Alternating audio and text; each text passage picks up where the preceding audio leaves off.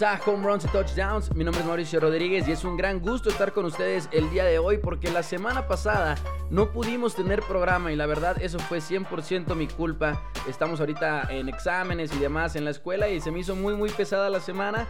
Así que de plano tuvimos que cancelar el episodio de Home Runs y Touchdowns. Pero estamos de vuelta y hay mucho de qué hablar. Hay que hablar de béisbol, hay que hablar de fútbol americano, hay que hablar de qué demonios pasó con los Clippers de Los Ángeles que los eliminaron después de haber tenido una ventaja de 3-1 en la serie los eliminan los Denver Nuggets. Y ahorita parece ser que hay un claro favorito dentro de la NBA. El otro equipo de Los Ángeles, que son los Lakers, liderados por supuesto por nada más y nada menos que LeBron James. En el fútbol americano colegial también tenemos bastantes noticias y de todo eso vamos a estar hablando el día de hoy. Por cierto, el programa presentado por Mi Pick Pronósticos, como todas las semanas. Ustedes, si no saben qué es Mi Pick Pronósticos, búsquenlos en Facebook, suscríbanse a sus listas de WhatsApp. La idea es recibir picks y saber a quién le vas a apostar en tus deportes favoritos. Tuvieron una muy buena semana de la NFL. La verdad es que pues un porcentaje de acierto, si no me equivoco, de 63% entre el domingo y el lunes, incluyendo un momio bastante positivo el Monday Night Football, que era Noah Fant anotando un touchdown. Para que lo consideren, los busquen y se suscriban. Y amigos, estoy contentísimo. La verdad es que sí lo estoy, estoy de buen humor. Mis Dallas Cowboys perdieron este fin de semana, pero ya lo estoy, lo estoy superando poco a poco. Ya tengo mi mente, pues ya tengo más bien mi enfoque centrado en la, en la próxima semana, más que en la semana número uno, afortunadamente.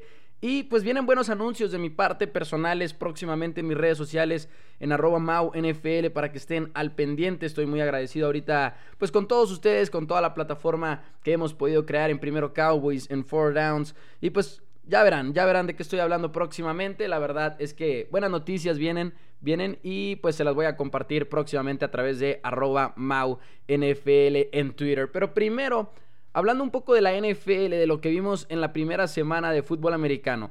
Quiero igual y no centrarme tanto en este tema, como ustedes lo saben, tengo Four Downs NFL en español con mi hermano todos los martes, donde hablamos por una hora de toda la jornada anterior y luego aparte hablamos de la jornada número 2, damos nuestros pronósticos, pero sí les quiero compartir como mis tres notas principales de la semana número 1 de la NFL. Y la primera que nada es como reaccionando a aquellas exageraciones que sacan los aficionados después de nada más una semana de acción. Y escuchamos varias y creo que la más importante o la más graciosa al menos para mí de todas, fue la de la, de San Francisco, ¿no? Que Jimmy Garoppolo es un quarterback sobrevalorado. Y obviamente vimos a un equipo de 49ers que sorprendentemente perdió contra un equipo de Cardenales. Pero uno, al mismo tiempo habíamos dicho que Arizona iba a ser un equipo que iba a dar la sorpresa de vez en cuando, ¿no? Incluso mi hermano y confitrión Daniel sí dio a Arizona en su quinela, lo cual fue una sorpresa, pero terminan ganando el juego y muchos diciendo que Garapolo se vio como un coreback sobrevalorado. Nada más completó 19 pases de 33 que intentó, 259 yardas, 2 touchdowns y lo capturaron en tres ocasiones distintas. Pero vamos a ver aquellos jugadores que atraparon balones para Jimmy Garoppolo. Ok, vamos a ver. Raheem Mustard, corredor, 4 recepciones, 95 yardas. George Kittle, 4 recepciones a la cerrada, 44 yardas. Kyle Jusic, Fullback, una recepción, 41 yardas. O sea, nada más los primeros tres receptores del partido de los 49ers fueron un corredor, una ala cerrada y un fullback. Los Niners llegaron a este partido sin Brandon Ayuk, su selección en el NFL Draft, que obviamente venía con muchísimas expectativas, sin Divo Samuel, quien se lesionó y que se esperaba también para ser uno de sus mejores receptores, y luego tienes aparte a Kendrick Byrne, que también tuvo eh, dos recepciones. Él sí es un receptor. Y luego tienes a Jerick McKinnon, otro corredor. O sea, la verdad es que estamos hablando de un ataque de 49ers que no traía receptores. Mi hermano y coanfitrión nos lo advirtió. No le hicimos caso, la verdad. Eh, él cuando se fue a Arizona, yo pensaba que lo iban a superar, sobre todo con Cal Shanahan al mando. Pero me parece ilógico sacar este tipo de conclusiones de Jimmy Garoppolo después de nada más una semana de acción. Y entiendo por qué vienen estas conclusiones de manera rápida, porque hay gente que está pensando todavía en cómo los 49ers echaron a perder una ventaja importante en el Super Bowl pasado que tomó lugar en febrero. Y todos están pensando en ese pase fallido profundo que tuvo Jimmy G. Pero al mismo tiempo, esas personas también ignoran lo que Jimmy Garoppolo hizo en los primeros tres cuartos de ese partido. La verdad es que Jimmy G a mí me parece que sigue teniendo mucho futuro. No que lo posicione como uno de los mejores corebacks actualmente en la NFL, pero definitivamente no creo que esté sobrevalorado. Creo que es un buen mariscal de campo, creo que le va a llevar resultados al equipo de los 49ers y creo que si bien perdieron ese Super Bowl, de todas maneras hay cosas muy buenas de qué hablar. Ahorita mencionábamos lo de los primeros tres cuartos. Jimmy Garoppolo llevaba 17 pases completos de 20 intentados en el Super Bowl en los primeros tres cuartos. 65% de las jugadas habían sido exitosas. Cero sacks y en promedio estaba lanzando 9.2 yardas por intento. Mahomes en comparación estaba lanzando 5.8 yardas por intento, 48% nada más de jugadas exitosas en comparación a la 65, al 65% de Jimmy G. Dos capturas. La verdad no es que crea que Garoppolo es mejor que Mahomes, para nada. Patrick Mahomes es el mejor quarterback que hay en la NFL, pero mi punto es que estamos exagerando a lo que vimos en el cuarto cuarto del Super Bowl y lo que vimos en esta primera semana de la NFL. Ojo con Jimmy G, no se vayan en su contra porque la verdad creo que es un buen coreback. Obviamente va a perder unos juegos, va a ganar otros, pero tranquilos por ahí. La segunda, el segundo la segunda nota que traía obviamente es la de Tom Brady a quien le interceptaron en dos ocasiones en su debut con los Bucaneros de Tampa Bay. Una de esas veces se la llevaron hasta la zona de anotación, eh, nada más y nada menos que Janoris Jenkins. 34 a 23 le ganan los Santos a los Bucaneros y mucha gente rápidamente dijo que Tom Brady no le iba a llevar resultados al equipo de los Bucaneros de Tampa Bay. También otra conclusión muy tempranera cuando hablábamos de este partido en Four Downs y en NFL Time por D95, algo que yo decía era, si este juego de los, de los Bucaneros y los Santos de Nueva Orleans fuera en la semana 4, quizá mi pronóstico sería otro. Quizá me hubiera ido con Bucaneros. Pero el hecho de que es un off-season tan raro, es un coreback nuevo, en un esquema nuevo, con Bruce Arians al mando, simplemente me parecía Rob Gronkowski llegando al, al equipo, me parecía que era difícil esperar mucho de ellos en la primera semana, sobre todo contra un rival de calidad como lo son los Santos de Nueva Orleans. Entonces también pisemos un poco los frenos ahí. Recordemos que los Bucaneros todavía tienen muchísimas posibilidades de pasar a la postemporada. Recordemos que ya hay tres comodines por conferencia, así, que todavía le das más oportunidades a, este equipo de los Bucaneros. Ojo con eso también por ahí. La verdad es que mucha gente descartando ya al Drew Brees, y, a, Tom Brady, perdón. Y lo entiendes, ¿no? Está en sus cuarenta y tantos años, pero no lo sé. La semana, la temporada pasada también Brady tuvo un año un poco, pues mediocre, más o menos, entre comillas. No del todo, pero no era Tom Brady. Y para mí la pregunta es si eso sucedió por su edad o por una lesión. Una lesión que muchas veces tendemos a olvidar. La verdad es que Tom Brady estuvo lesionado en 2019 y por eso también vimos un declive en su nivel de juego. Así que hay que estar al pendiente de eso. No creo que sea el fin del mundo para ninguno de ellos. Y finalmente nos vamos con mi tercera nota de esta semana, número uno, que fue lo que vimos en Detroit.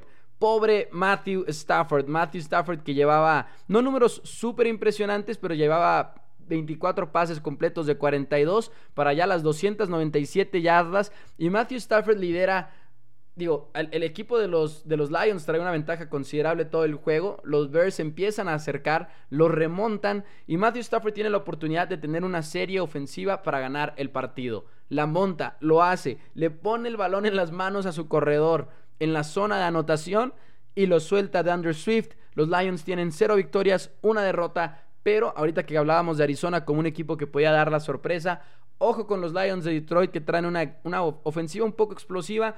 No los veo en postemporada ni nada por el estilo, pero van a ganar unos juegos que no les toca ganar. Los Lions van a, van a tumbar a un que otro rival este año que no deberían de tumbar y la gente se va a sorprender. Y el motivo es Matthew Stafford y un coordinador ofensivo nuevo que está siendo mucho más agresivo. Así que hay que estar muy, muy asustados, yo creo, de los Lions. A mí no me gustaría enfrentar a los Lions, a pesar de que son un equipo mediocre por ahí, es un equipo que te puede tumbar en cualquier momento. Nos quedamos con el fútbol americano, pero ahora platicamos del fútbol americano colegial. Ya van dos semanas de acción y ha sido interesante ver cómo se ha manejado el fútbol americano colegial. Ha habido muchos aficionados en las gradas.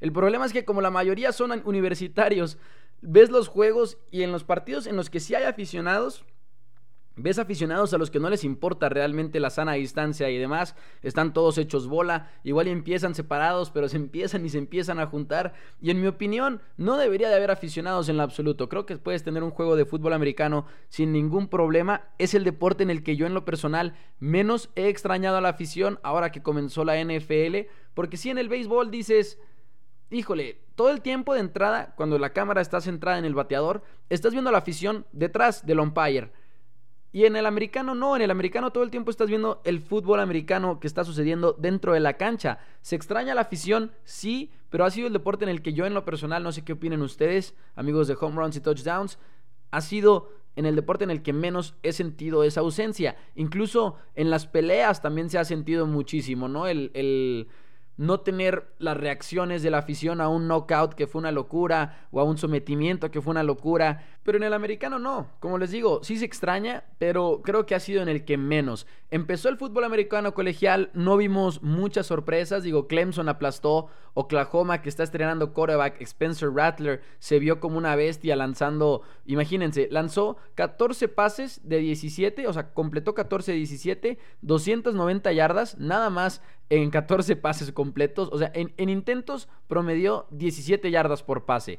Y además tuvo cuatro touchdowns. Spencer Rattler se vio muy, pero muy bien, dándole promesa a Oklahoma. Pero la noticia más importante esta semana en el fútbol americano colegial es que la Big Ten, la conferencia Big Ten, que es donde juega Michigan, es donde juega Ohio State, Penn State, Michigan State, van a regresar porque ellos habían dicho que no iban a jugar este año, este 2020, que iban a empujar la temporada esperando que iba a ser hasta 2021.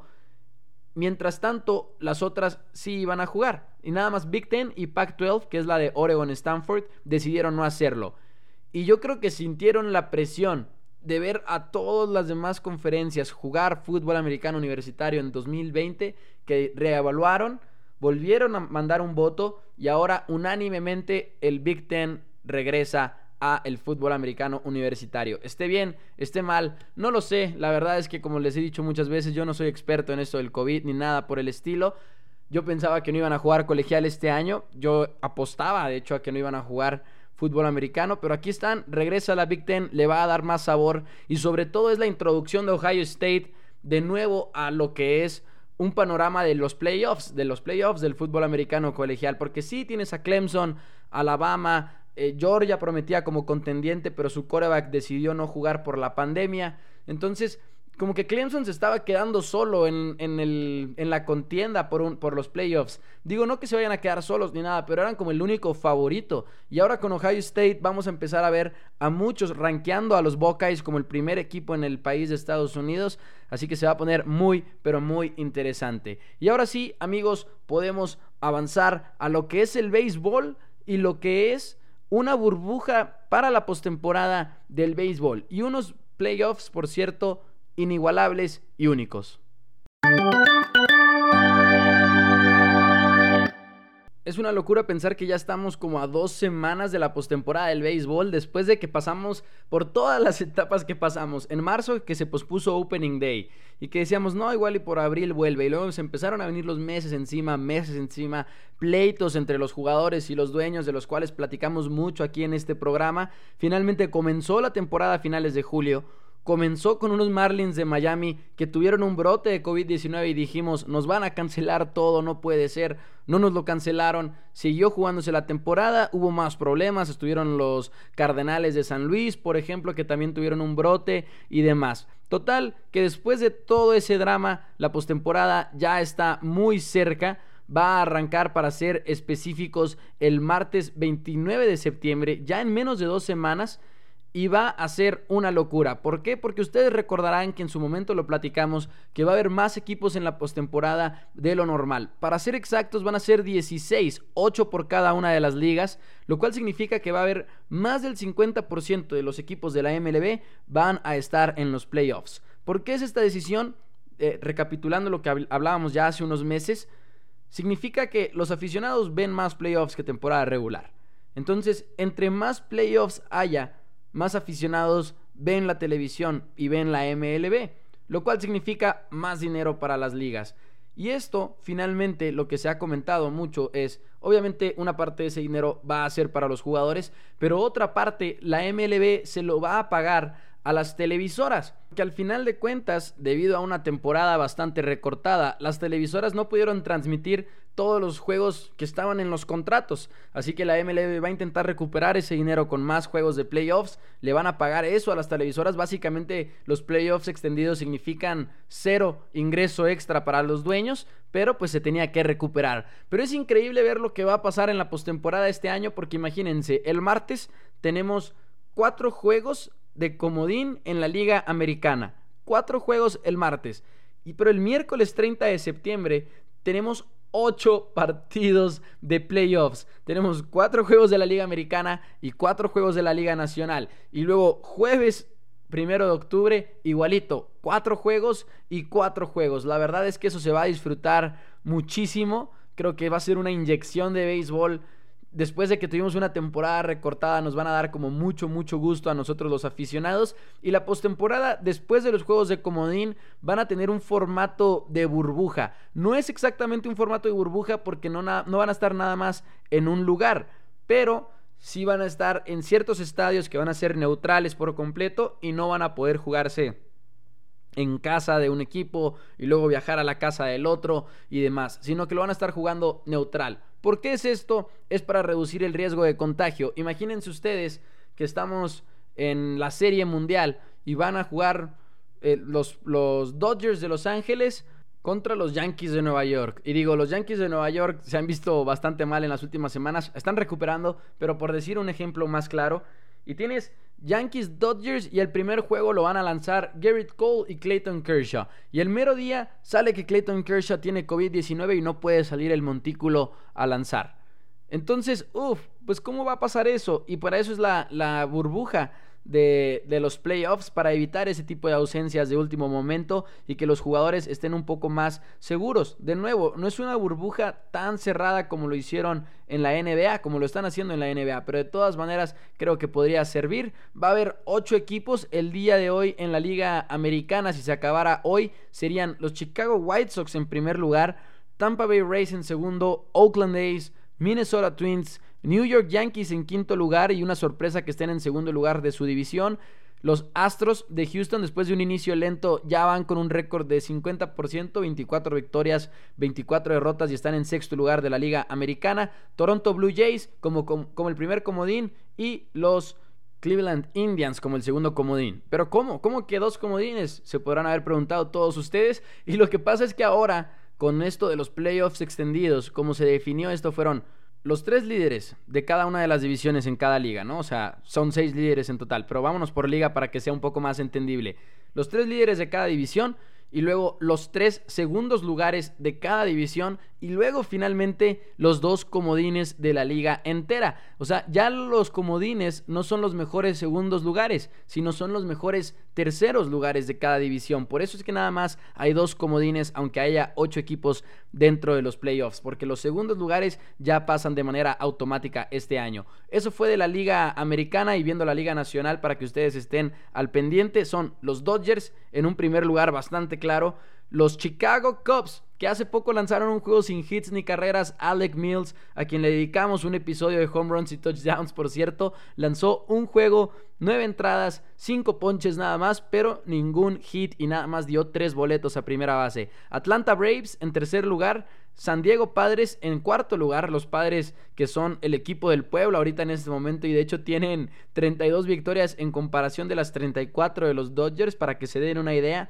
Miami Marlins en quinto, San Luis Cardinals en sexto lugar de la americana y los dos comodines hasta ahorita son Philadelphia Phillies, San Francisco Giants con Cincinnati Reds ahí tocando la puerta y también tocando la puerta Milwaukee Brewers, también Colorado Rockies. Por ahí se podría poner muy intensa la carrera por los puestos de comodines. Finalmente, amigos, para despedirnos, un resumen de lo que ha pasado en la NBA antes de que comenzara esta temporada de la NBA, que ha sido muy muy larga debido a la interrupción que hubo, el regreso a la burbuja y la reanudación de la temporada 2019-2020, se hablaba muchísimo de los Clippers y por primera vez en mucho tiempo, y de hecho creo que por primera vez en la historia de la NBA, lucían como el equipo favorito a ganar el campeonato. Y se hablaba mucho de la adquisición de Kawhi Leonard, quien acababa de llevar a Toronto a las finales. O sea, era un equipo muy, pero muy prometedor. Y empezaron a ganar y empezaron a ganar y finalmente regresan a la burbuja, juegan bien, incluso regresando de la burbuja al punto de posicionarse con una ventaja de tres victorias y una derrota en esta serie de los playoffs que tuvieron contra los Nuggets. 3-1 y se convirtieron en el equipo número 3 en la historia de la NBA en echar a perder una ventaja de 3-1 en una serie de postemporada. Pero eso es lo de menos. Eso, digo, perder una serie que iba 3-1, ok, no le pasa a muchos. Como dije, eran el equipo número 3 en que le sucede en los playoffs. Pero bueno, todavía lo que sorprendió y lo que dolió en verdad fue cómo perdieron esos tres juegos de manera consecutiva. En cada uno de ellos los LA Clippers iban ganando por 10 puntos o más. Eran ventajas de doble dígito. Y esos tres juegos los echaron a perder. Williams mencionaba que era cuestión de química. No sé si eso sea cierto. La verdad, a mí en lo personal me cuesta trabajo pensarlo porque digo, ok, si era en realidad, si en realidad era cuestión de química, ¿cómo te fuiste con una temporada de 49 victorias y 23 derrotas. No creo que ese tipo de equipos tengan tantos problemas de química como nos lo pueden hacer saber, pero pues lo que sí es cierto es, que es un equipo recién armado, pueden tener mucho futuro por delante, pero no sé cómo echas a perder una serie de tres victorias y una derrota y en las cuales tus últimas tres derrotas tuviste una ventaja de 10 puntos en cada uno de los juegos. La verdad es que no me cabe en la cabeza, pero finalmente pues tenemos el día de hoy al Miami Heat contra los Boston Celtics, el Heat que pues sigue teniendo una, una gran racha, obviamente sacó a Milwaukee de la postemporada, empezó con el pie derecho contra los Celtics Boston, los, el Boston Celtics con una victoria, ya van liderando la serie y el día viernes, el día 18 de septiembre tenemos el inicio de la serie de los Lakers contra los Nuggets. Yo creo que lo que todo el mundo quiere ver es a Lakers y a Celtics en la final. Así como en el béisbol muchas veces la gente quiere ver a Dodgers contra Yankees, no son dos equipos clásicos, dos equipos que tienen historia en las finales, así que sería algo espectacular. Y sobre todo yo en lo personal soy aficionado a LeBron James, no soy aficionado a los Lakers, pero soy aficionado a LeBron James, creo que es un muy muy buen jugador como todos nosotros lo podemos asegurar, pero además pues soy de los que me inclino por Michael Jordan, pero por los que soy de los que cree que LeBron James está en esa discusión y que es una discusión muy pero muy cerrada. Así que amigos de Home Runs y Touchdowns, fue un gran gusto estar con ustedes de vuelta después de habernos perdido la semana pasada. Mi nombre es Mauricio Rodríguez, me pueden seguir en Twitter arroba MauNFL, me pueden también seguir en Instagram Home Runs y Touchdowns. Nosotros nos vemos la próxima semana, probablemente con unas cuantas de las noticias que les platiqué ahorita al inicio y pues que tengan una buena semana cuídense, viva México. Le hace falta a esta semana una pelea del Canelo Álvarez en el fin de semana, porque siempre pelea en septiembre, siempre pelea en estas fechas. Lamentablemente ahorita está teniendo ese pleito con The Zone, está teniendo ese pleito con Oscar de la Hoya demandándolos y demás, así que puede que nos tardemos un poco. Es más, el próximo episodio platicamos a fondo quizá de lo que pasa con el Canelo, lo que ha pasado con las demandas, porque es un tema interesante. Muchísimas gracias a todos ustedes, nos vemos el próximo miércoles, suscríbanse al programa y nos vemos por aquí.